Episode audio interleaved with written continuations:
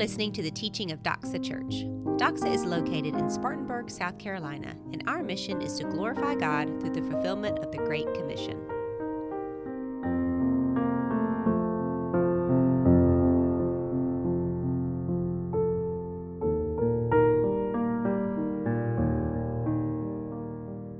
Everyone else, please take your Bible, open up with me to Ecclesiastes chapter 2. If you were with us last week, you already know that this is a different series. It's not your usual, uh, because Ecclesiastes is a unique book of the Bible. Last week, I opened up in chapter 1 with a sermon called The Dirty, Deniable, Not So Secret About Reality.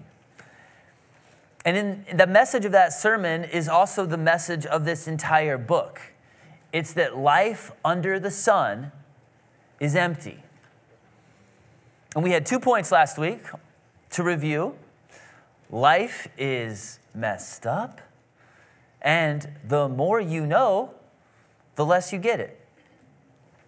And if you missed last week, you might be thinking right now, wow, I, I picked a great time not to bring my neighbor for, for that message or my family member.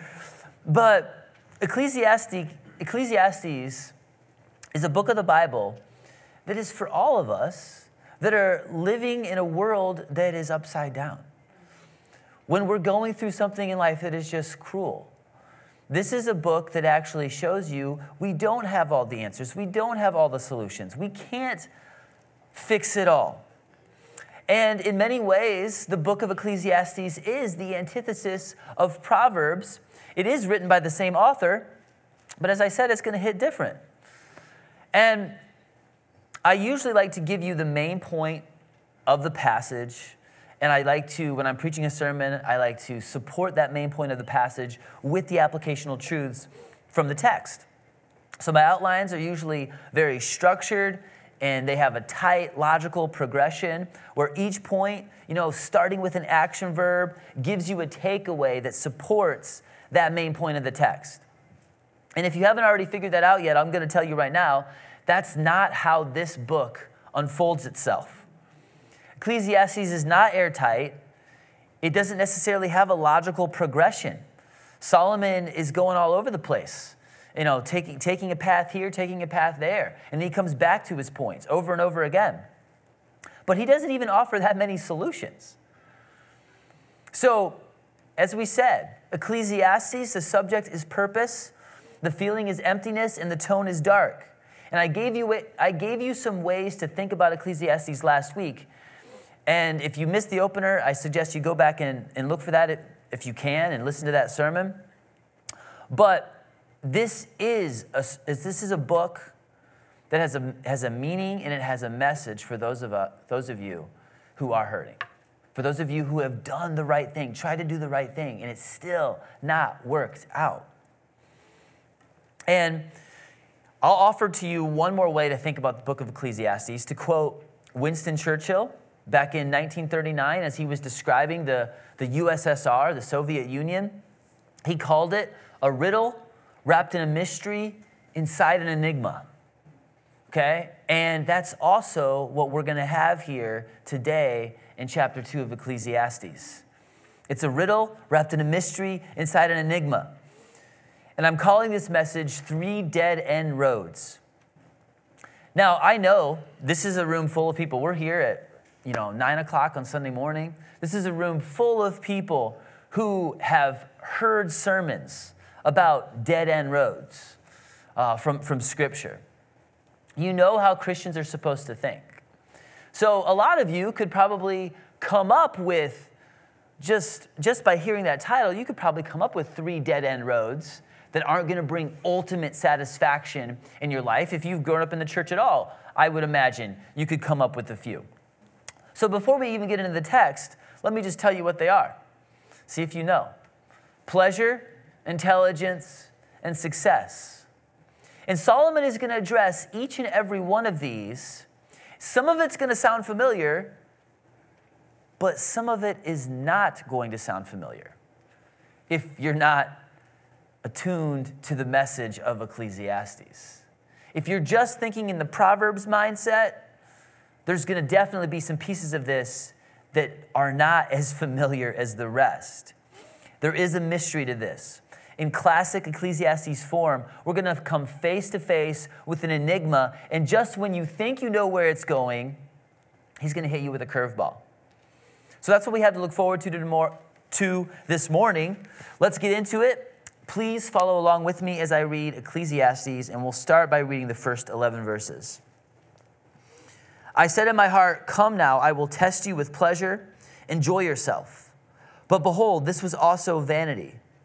I said of laughter, It is mad, and of pleasure, What use is it? I searched with my heart how to cheer my body with wine, my heart still guiding me with wisdom, and how to lay hold on folly till I might see what was good for the children of man to do under heaven during the few days of their life. I made great works. I built houses and planted vineyards for myself. I made myself gardens and parks, and I planted in them all kinds of fruit trees. I made myself pools from which to water the forest of growing trees. I bought male and female slaves and had slaves who were born in my house. I had also great possessions of herds and flocks, more than any who had been before me in Jerusalem. I also gathered for myself silver and gold and the treasure of kings and provinces. I got singers, both men and women, and many concubines, the delight of the sons of man. So I became great and surpassed all who were before me in Jerusalem. Also, my wisdom remained with me. And whatever my eyes desired, I did not keep them I did not keep from them. I kept my heart from no pleasure, for my heart found pleasure in all my toil, and this was my reward for all my toil. Then I considered all that my hands had done and the toil I had expended in doing it, and behold, all was vanity and striving after the wind, and there was nothing to be gained under the sun. So, we're going to break down all three of these dead end roads. And the first one is pleasure. And this is the real low hanging fruit for a spiritual person. If you've been at church any length of time, you've heard this one before. It's the vanity of self indulgence. A couple weeks back, I preached a message on the parable of the lost sons. And we saw this in the prodigal son. Solomon here, the writer of this, is the ultimate example of the misery of a rich and famous person. He had everything, yet it didn't fulfill him. And I don't want to go too deep into the weeds on all the stats and, and, and everything. You've probably heard, those of you, many of you have heard, the suicide rates, the depression rates, of, of rich and famous people. They're higher than the not rich and the not famous people. The people who can buy whatever they want to buy. Money is a funny thing. For people who don't have money, it's everything. For the people who have money, it's nothing. They're just tired of it. They're tired of the whole charade. But Solomon is telling you what every teenager has a hard time swallowing, yet what everyone who has lived a full life and been successful can actually honestly sit down and tell you it's all vanity and striving after the wind. It won't bring you fulfillment, and it, and it won't do it the way you thought it would. You can do whatever you want. You can get whatever you want. You can hang, all, all, hang out all day at the beach and party every night. But when you're finally alone, you feel empty. I will tell you about one psychologist. His name is Daniel Kahneman. He is a pretty brilliant guy. He is the winner of the 2002 Nobel Peace Prize on Economics. And a few years ago, he actually came out with a massive study on pleasure. And he concluded what pretty much every A list celebrity or rock star has ever shared in a candid interview it's that money can't buy you contentment. But he went, he went a step deeper than that, and he talked about the difference between happiness and satisfaction. They're distinct. So think with me about, think with me about this. How are these both two different pieces of pleasure, happiness and satisfaction. Well, happiness is a momentary experience that arises spontaneously and it is fleeting. Meanwhile, satisfaction is a long term feeling that is built over time and based on achieving goals and building the kind of life that you admire. That should be how you find satisfaction. In Kahneman's research, measuring everyday happiness, the experience that, experiences that leave people feeling good, he found out that spending time with friends and family was one of the number one ways that people find happiness. Yet, at the same time, those who are focused on long term goals, trying to achieve satisfaction, they don't prioritize socializing. They don't prioritize those little things that will make them happy. They're busy with the bigger picture. So Kahneman concludes that we're not as interested in happiness as we may claim. He talks about how all of these different things that will bring us happiness we don't necessarily focus on because we're too focused on the bigger picture. And he argues that satisfaction is based mostly on comparisons. Where are your expectations at? Life satisfaction is connected to a large degree on the social yardsticks of achieving goals and meeting expectations. And he notes that money has an influence on life satisfaction, whereas happiness is affected by money only when funds are lacking. So stick with me here. But he's saying that poverty creates suffering, yes. So if you're really, really poor, if you're way down here in the bottom, on, on the graph, on the charts, yeah, you're not going to be happy at all. But if you just have your basic needs met, if you have enough for food and clothing, and you can just do a few of the basic necessities that you need to do in life, you actually have enough money to be just as happy as the richest person. Because it's not this linear chart where the more money you have, the happier you get. It's not like that at all. It's actually the opposite. The more money you have, the more money you that you're dealing with, the more stress you have, the more problems come up. So the more money you have, the less happier you become. And that's a different factor even than the satisfaction scale, because happiness doesn't necessarily correlate to satisfaction.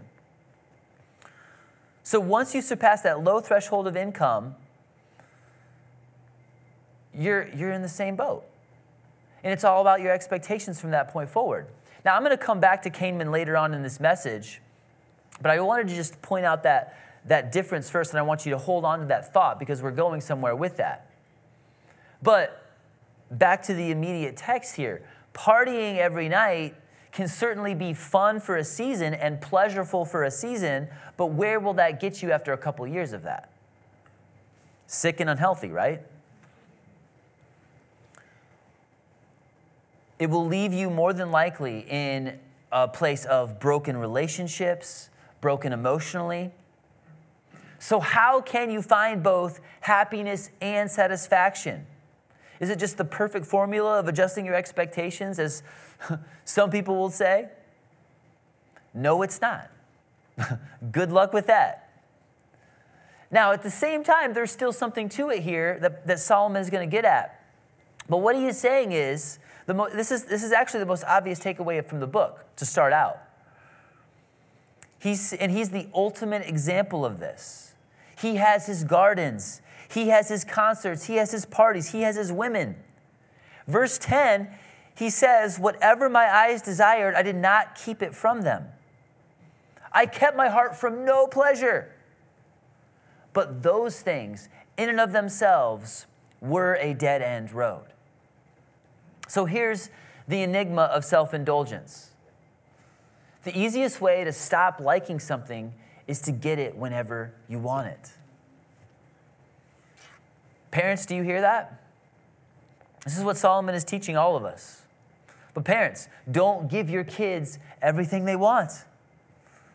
And, and we have a world full of adults who grew, grew up this way. They grew up as a kid with instant gratification. And now they're adults, and it's not as cool for mom and dad to buy them everything they want. And they don't have the money for the house they want, and they don't have the money for the car that they want, and they don't even have the money for the clothes that they want. And they're having a hard time dealing with that. Now, for one, the system is really against you at this point in our economy. That, that's not helping you out uh, at all. But working hard and saving up for you want has actually become, in many degrees, a lost, a lost art. You know, and there's a lot of ways you can, you can teach this to your kids. There's definitely more than one way. But this is one of the reasons why Julie and I like give our kids an allowance because we want them to actually learn how to use their money wisely. Not just go out because I mean they they get that money and they want to go buy the candy bar and they want to go buy the prime energy drink immediately, right? And they've done that a couple times. And then they don't have any money for something big that they want or nice that they want. So since there are, we're already going to pay for those shoes, you know, we're already going to do that. Why not allow them to learn how to actually see the value of a dollar? Not just be able to get it the second I want it, but to save up for something. Single adults. Some of you have disposable income right now. You can just go buy stuff. It's pretty nice, right? You've been waiting a long time for that. Where you don't have mom and dad saying, no, it's not in our budget. No, wait. Now you can go there. I'll never forget the first time I ever went to the grocery store. Uh, you know, as a bachelor, single, young adult, you know, I'm not just actually going to the store to buy what my mom told me to go buy on, on her grocery list. Like, I'm going into the store myself. And it was, it was a weird feeling like, whoa, I can buy anything. I'm, I do not remember exactly what I got, but I'm pretty sure I had corn pops in there. I had, and I mean, at the time I was trying to save up for a ring. So, those of you who know me, like, I'm like, I'm not gonna buy any snacks. I'm not gonna buy any of that junk. I'm just gonna buy beans and rice and steak. Okay? For those of you who play fantasy football, I went with like the, the scrubs and the studs philosophy. Like, I'll buy the really cheap stuff, Get me beans and rice, I'll get my complete protein there, and then I'll get some really good meat at the same time. And the rest, I mean, people will give you snacks. Like you can always figure the rest of that stuff out, right? Desserts are everywhere. Like, you know, who needs to buy that? But it was a weird feeling to walk into the grocery store to be able to do whatever I wanted to do. Enough about me here. And I just want I want the young adults in the room to think, like, look, I, I could buy all this stuff. I could buy what I want right now, but over time, even the shiniest thing fades.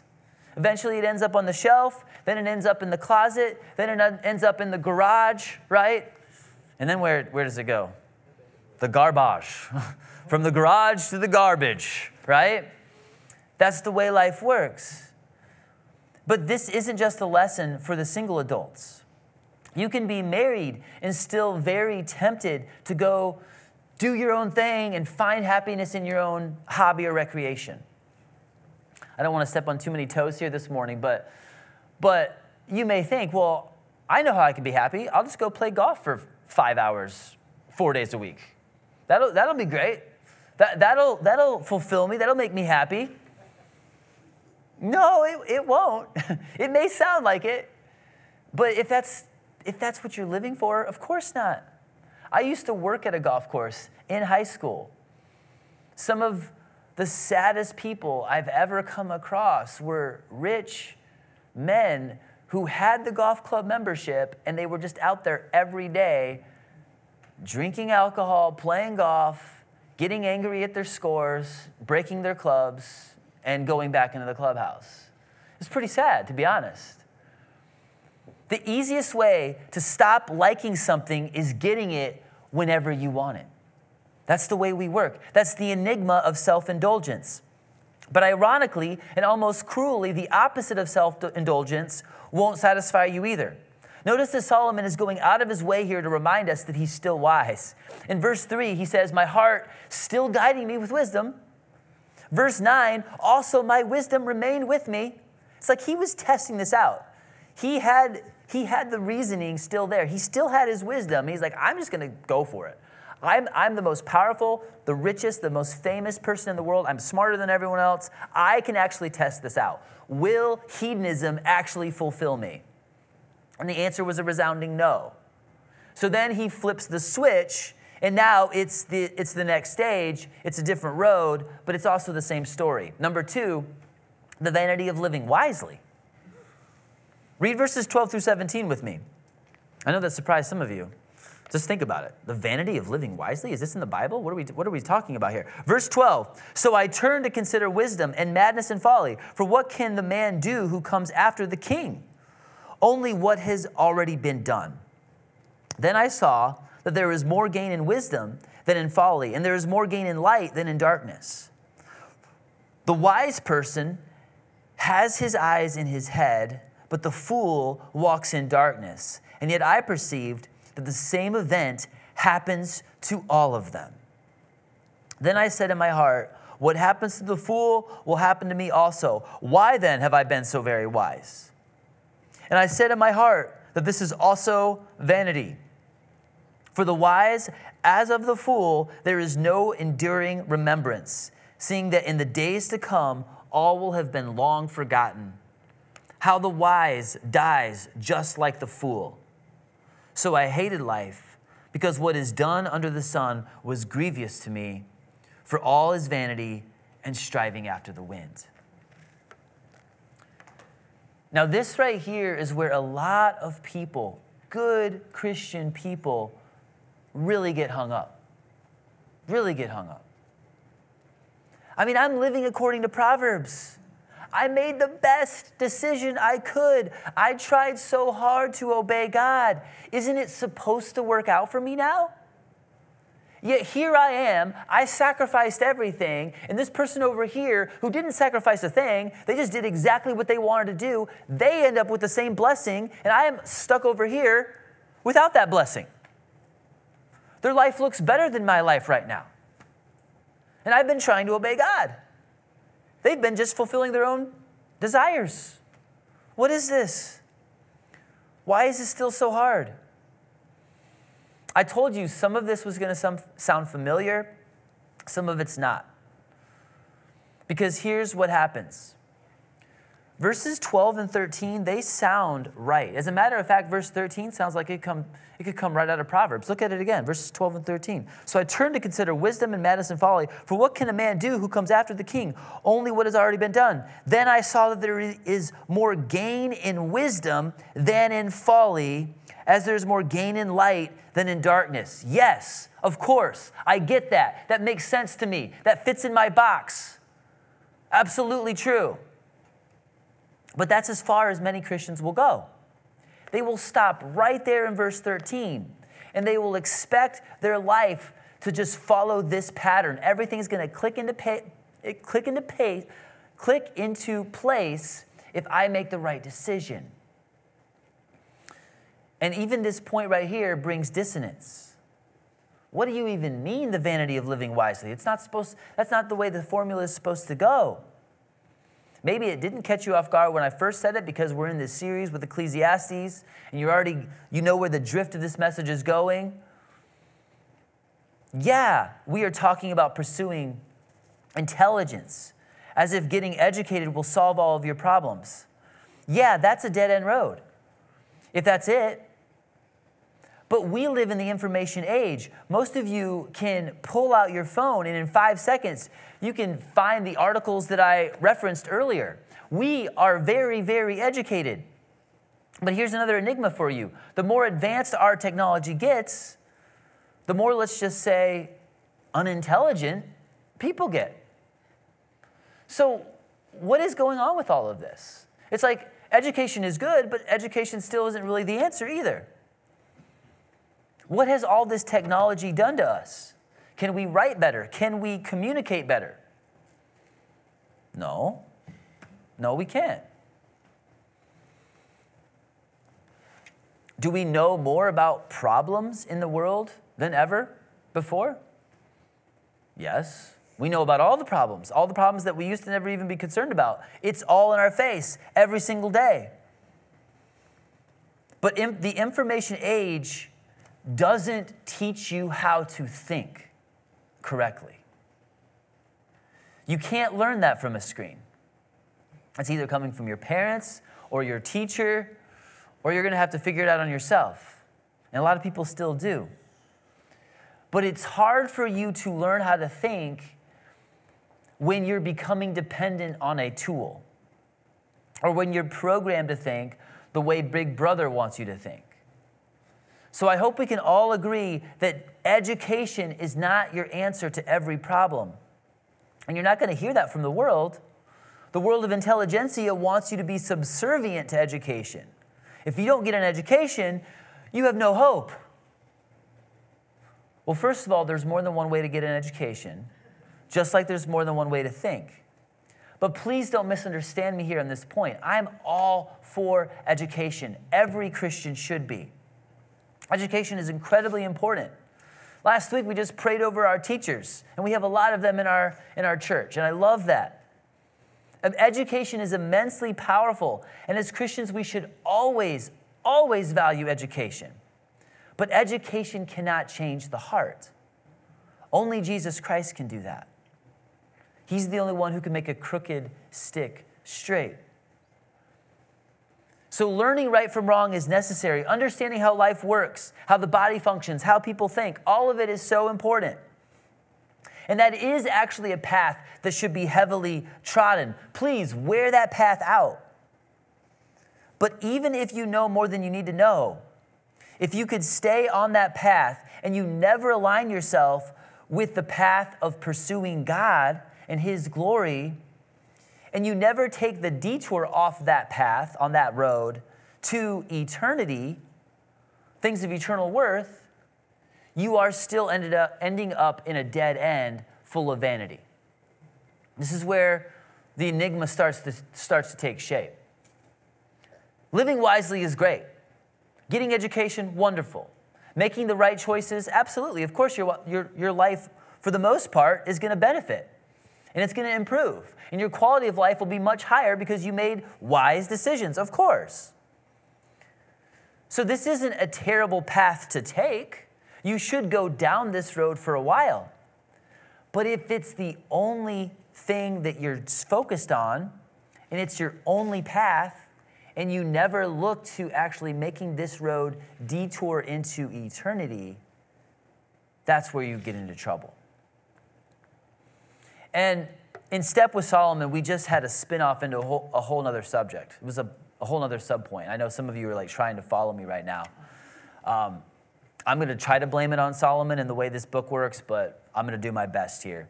Let's go back, shift back to his original thought that we started with. Before we talked about how education is good, but not the answer, crucially important. It's just not everything, right? Before we talked about that, we were talking about something else. Do you even remember what it was? We left off in verse 13. Then I saw that there's more gain in wisdom than in folly, as there is more gain in light than in darkness. And that's as far as a lot of Christians will go in their theological headspace. But Solomon takes it one step further. Look at verse 14 with me. The wise person has his eyes in his head, but the fool walks in darkness. And yet I perceived that the same event happens to them all. Then I said in my heart, What happens to the fool will happen to me also. Why then have I been so very wise? And I said in my heart, That is also a vanity. And verse 16 goes on to say, In the days to come, all will have been forgotten. The wise dies just like the fool. So I hated life because what is done under the sun was grievous to me, for all is vanity and striving after the wind. Here's another way to think about this point. And I have a riddle and an slash enigma for each one of the points today, each one of these paths. But with intelligence or wisdom or education, whatever strand you resonate the most with, you can never get enough of it to bring fulfillment. Solomon was the wisest man the world has ever known, but here he is hating his life. And we all function this way. We think this way. I already know too much, but please just tell me a little bit more about that. I know enough. I know enough, but I still want all those juicy details. Maybe if I just know a little more, that will make me feel better. Maybe if I just understood things on a deeper level, that will put an end to my woes. Have you ever been there where you've already heard enough, but you still will open your ear to hear a little bit more dirt on that person? Why? Why do we live this way? Well, for a lot of reasons. For some people, it's power. The more I know, the more I can manipulate things to my advantage. For others, it's pride. I want to know all the details because their shortcomings will make me feel better about myself. It can even be insecurity. You lack confidence. You want to be respected. So you're just pursuing down this path. If I, if, I'm, if I do the right things, say the right things, know all the, all the correct answers, I'll be respected. But all of this is kind of like this message it's winding, it's tossing you about to and fro. Around and around we go. I already know too much. I'm in over my head. I mean, I could almost be an accessory at this point. No one can know that I know this, but tell me more. And yet it will all be forgotten. Time and chance will happen to them all. And this, right here, full circle now, is what Christians have a hard time with. Here's how this point began. We took a long, winding path to get here, but here we are. I made the best choices I could, yet I'm still down here and they're way up there. Life is unjust. We're back to that point, remember? What is with this? What on earth? Why did this person in my life, this person that I looked up to, have to fail me so poorly? What did I do to deserve this? I was trying to do the right thing and live wisely. I actually did what they told me I should do, and now they're ignoring it and they're doing something else that is breaking my heart. This is a really hard aspect of life. And in classic Solomon answer, Solomon fashion, he's not going to give you an answer right, right here, right now. That's the vanity of life under the sun. It doesn't always make sense. Not everything is just, not everything is as it should be. And that's just simply life in this fallen world. Solomon not only doesn't give you a solution, he doubles down on the unfairness of it all. Look at verse 18 with me. I hated all my toil in which I toil under the sun, seeing that I must leave it to the man who will come after me. And who knows whether he will be wise or a fool? Yet he will be master of all for which I toiled and used my wisdom under the sun. This is also vanity. So I turned about and gave my heart up to despair over all the toil of my labors under the sun. Because sometimes a person who has toiled with wisdom and knowledge and skill must leave everything to be enjoyed by someone who did not toil for it. This is also vanity and a great evil. I know you wanted me to give you a, a nice pat on the back and a nice like truth to make you feel better at the end of verse 2, but we just don't have it, okay? We're, we're moving right into point three the vanity of hard work. Now, I'll tell you what, like, I read this, I'm not quite there yet. I'm just not. Uh, I'm just now starting to work on my retirement. Uh, you know, tried for a long time to put a little bit away, and it was like embarrassingly low. Um, so I, I can't really resonate with Solomon here, who has vast riches and, um, and he's thinking, now I'm going to hand it off to this person. Who knows if they're going to be wise or a fool? Like, great, we'll see what they do with it. They didn't earn it, they didn't work for it, and I'm handing it all over to them. That's a weird place to be. I've never experienced that. Um, getting a Bible degree and then not going straight into a full time ministry role is, isn't exactly the way to make bank, okay? Uh, And I would be lying to you if I, I, haven't had the thought more than once. If I just got my bachelor's degree in something other than youth ministry, I would have probably made a lot more, hour, you know, a lot better hourly wage for a lot of years of my life when I was a bivocational pastor. But what? But I'm trying to be wise with my money now. I'm trying to save. One of my goals is to pass on an inheritance to my children's children because that's also in the Bible. It's a worthy goal. Don't forget that one in Proverbs. So, yeah, I can't really fathom this dread of having all this wealth, having this feeling. But I have talked to people who, who've been there. And I know we have a young church, but we have some people in the room that are also there. You're in this place. It's a legitimate dilemma for a lot of people. Yeah, I, I am thankful that we don't just have people like me, that, that we have more seasoned saints who actually have a robust 401k. You know, we may be a five year old church, but, but we aren't all a babe in the woods, right? Like some of you out there, like you are feeling this to a certain degree. And Solomon does actually have a word for you. But please hang tight because I want you, I want to talk about the rest of us first before we get to that. Those of you who are like losing sleep at night thinking about what your money or your company is going to do for the next guy, some of you just need to hang tight. The rest of us, everyone else, look at verses 22 and 23. Look at those next two verses. What has a man from all the toil and striving of heart with which he toils beneath the sun? For all his days are full of sorrow, and his work is a vexation. Even in the night, his heart does not rest. This is also vanity. Anyone else feel that? Is that where a few of you are? Here's my last enigma for you, and, and this was actually this is actually where I got the idea to add like a riddle to each one of the points because I came across this meme this week. And it was a meme about Ecclesiastes. I stumbled upon it, and it gave me the idea to do this. But here it is it sums up this point. All I do is work and sleep, but I have no money and I'm always tired. Any millennials out there that feel that one? Isn't that like the millennial motto? All I do is work and sleep, but I have no money and I'm always tired. And Gen Z, I know, you know, the millennials are like your older, cooler siblings at this point. At least we want to think that. You don't think that, but we do. Uh, we're just a few years ahead of you, and I know you have your own problems, but we have the same parents.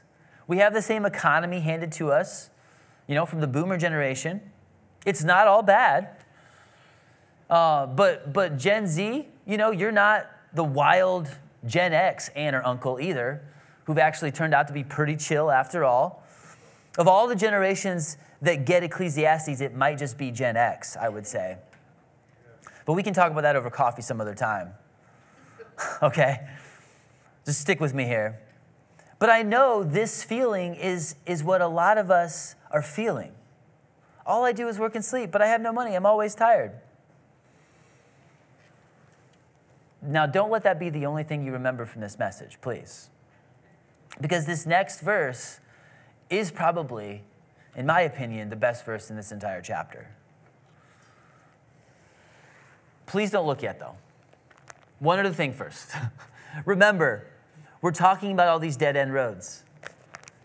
And even being successful and wealthy will fail to bring you lasting contentment, pleasure, intelligence, success.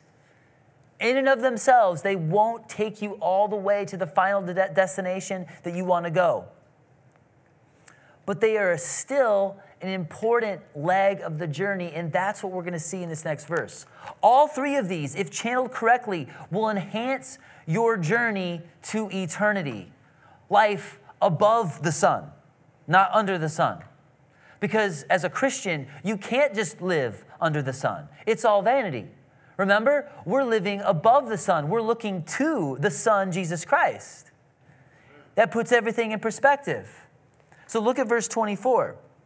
There is nothing better for a person that he should eat and drink and find enjoyment in his toil. So we've just spent the last 30 minutes in a very depressing, very dark, everything is awful sort of passage, have we not? The vanity of pleasure, the, the, the, the dead end road of even working hard. What? Like, even, at, even living wisely, there's vanity in that too. It's just been one punch after the next. We finally have a chance to breathe, and this seems almost like it came out of nowhere. Solomon's saying, There is nothing better for a person. Wait, you just said all this stuff was vanity, striving after the wind. That you should eat and drink and find enjoyment in your toil. This also I saw is from the hand of God. For apart from him, who can eat or who can have enjoyment? Will you look at that? Just when we thought it was all a dark tragedy, Solomon gives you the other half of the enigma. Here's the good news find pleasure in what you enjoy. You're allowed to do that. God actually has you going down these other roads for a season, for a reason. Because you can find enjoyment in those gifts. All this is from the hand of God. Work doesn't have to be grueling. You can and find enjoyment in your toil. Find pleasure in what you love. Learn about this world, learn about people, fill your mind with knowledge about truth and wisdom. Work hard and enjoy what you do. I told you I was going to come back to our psychologist, David Kahneman, for one more illustration of all this. But something else he said about satisfaction is that it is retrospective. Happiness occurs in real time, and that's absolutely true. Satisfaction is retrospective. It's, it's not necessarily spontaneous in real time. But to have true pleasure, lasting peace in life, we have to have both happiness and satisfaction intertwined. We have to have those two pieces working together.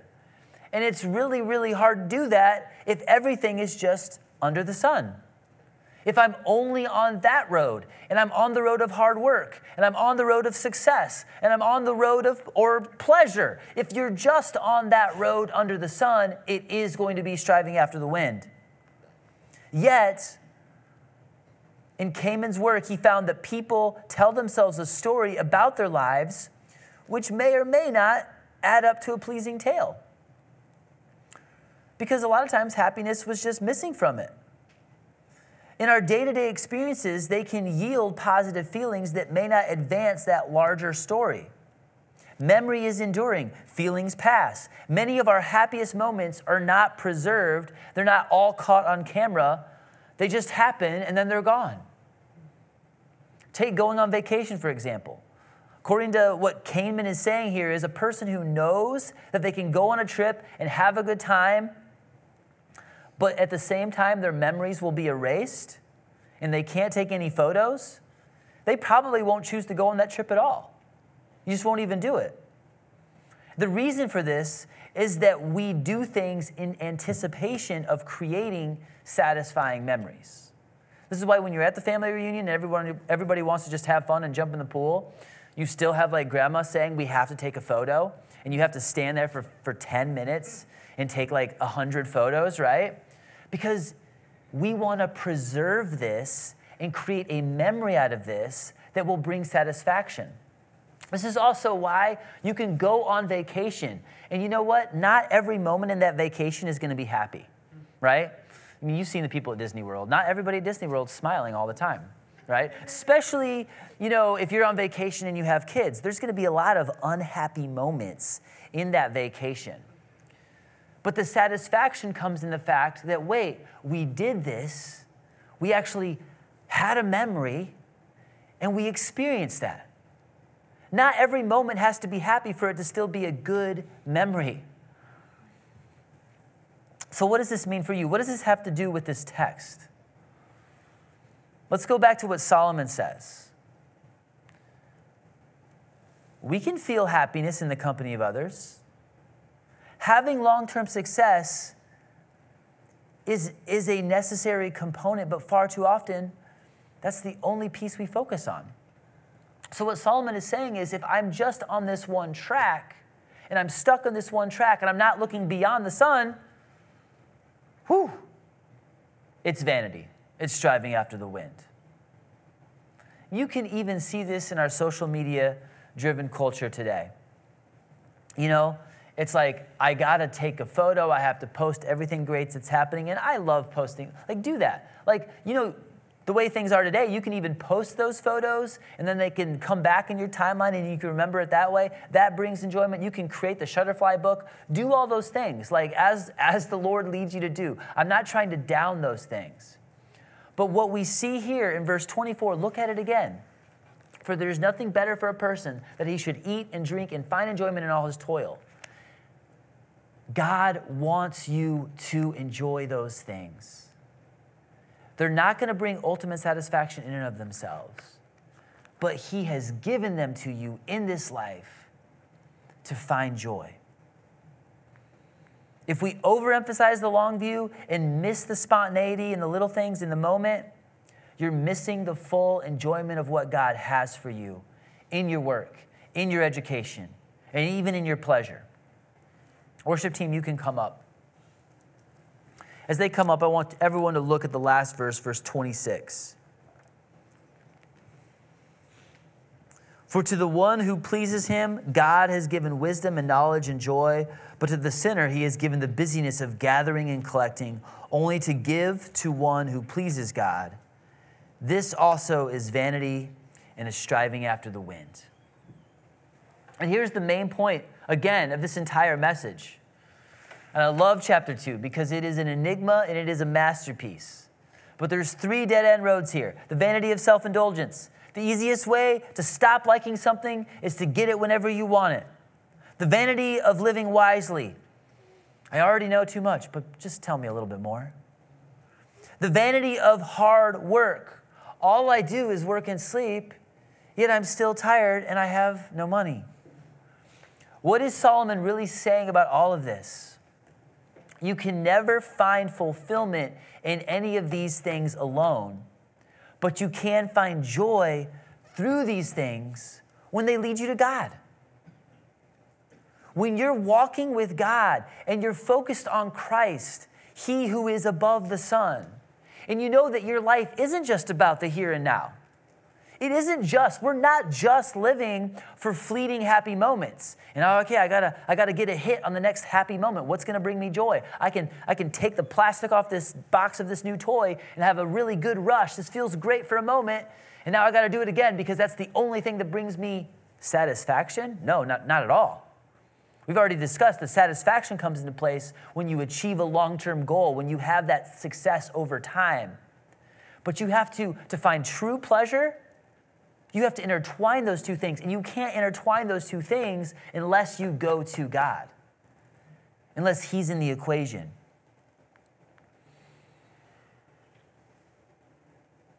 You can travel down these roads as an avenue that gets you to your final destination.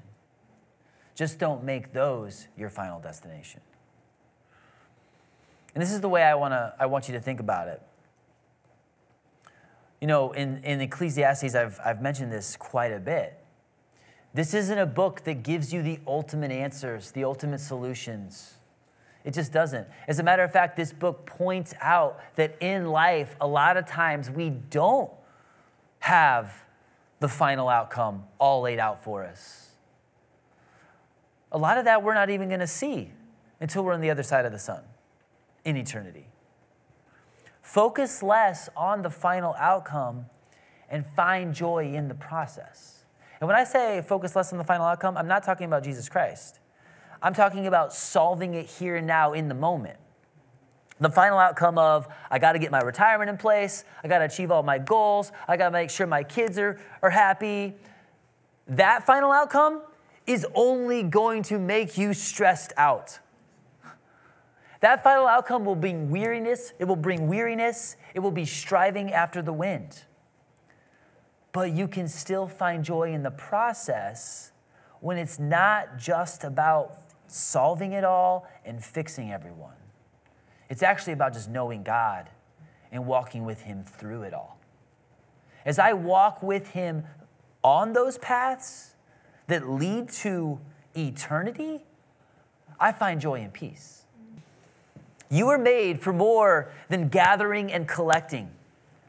You were made to shine His glory. And you can do that through your work. You can do that in your pleasure.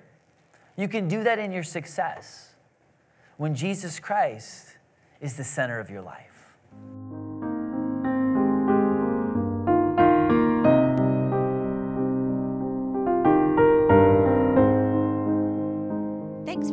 To this message from God's Word. If you have any questions about the topic of this sermon, or if you would like someone to follow up with you about applying this to your life, please reach out to us at info at doxaupstate.church. You are loved.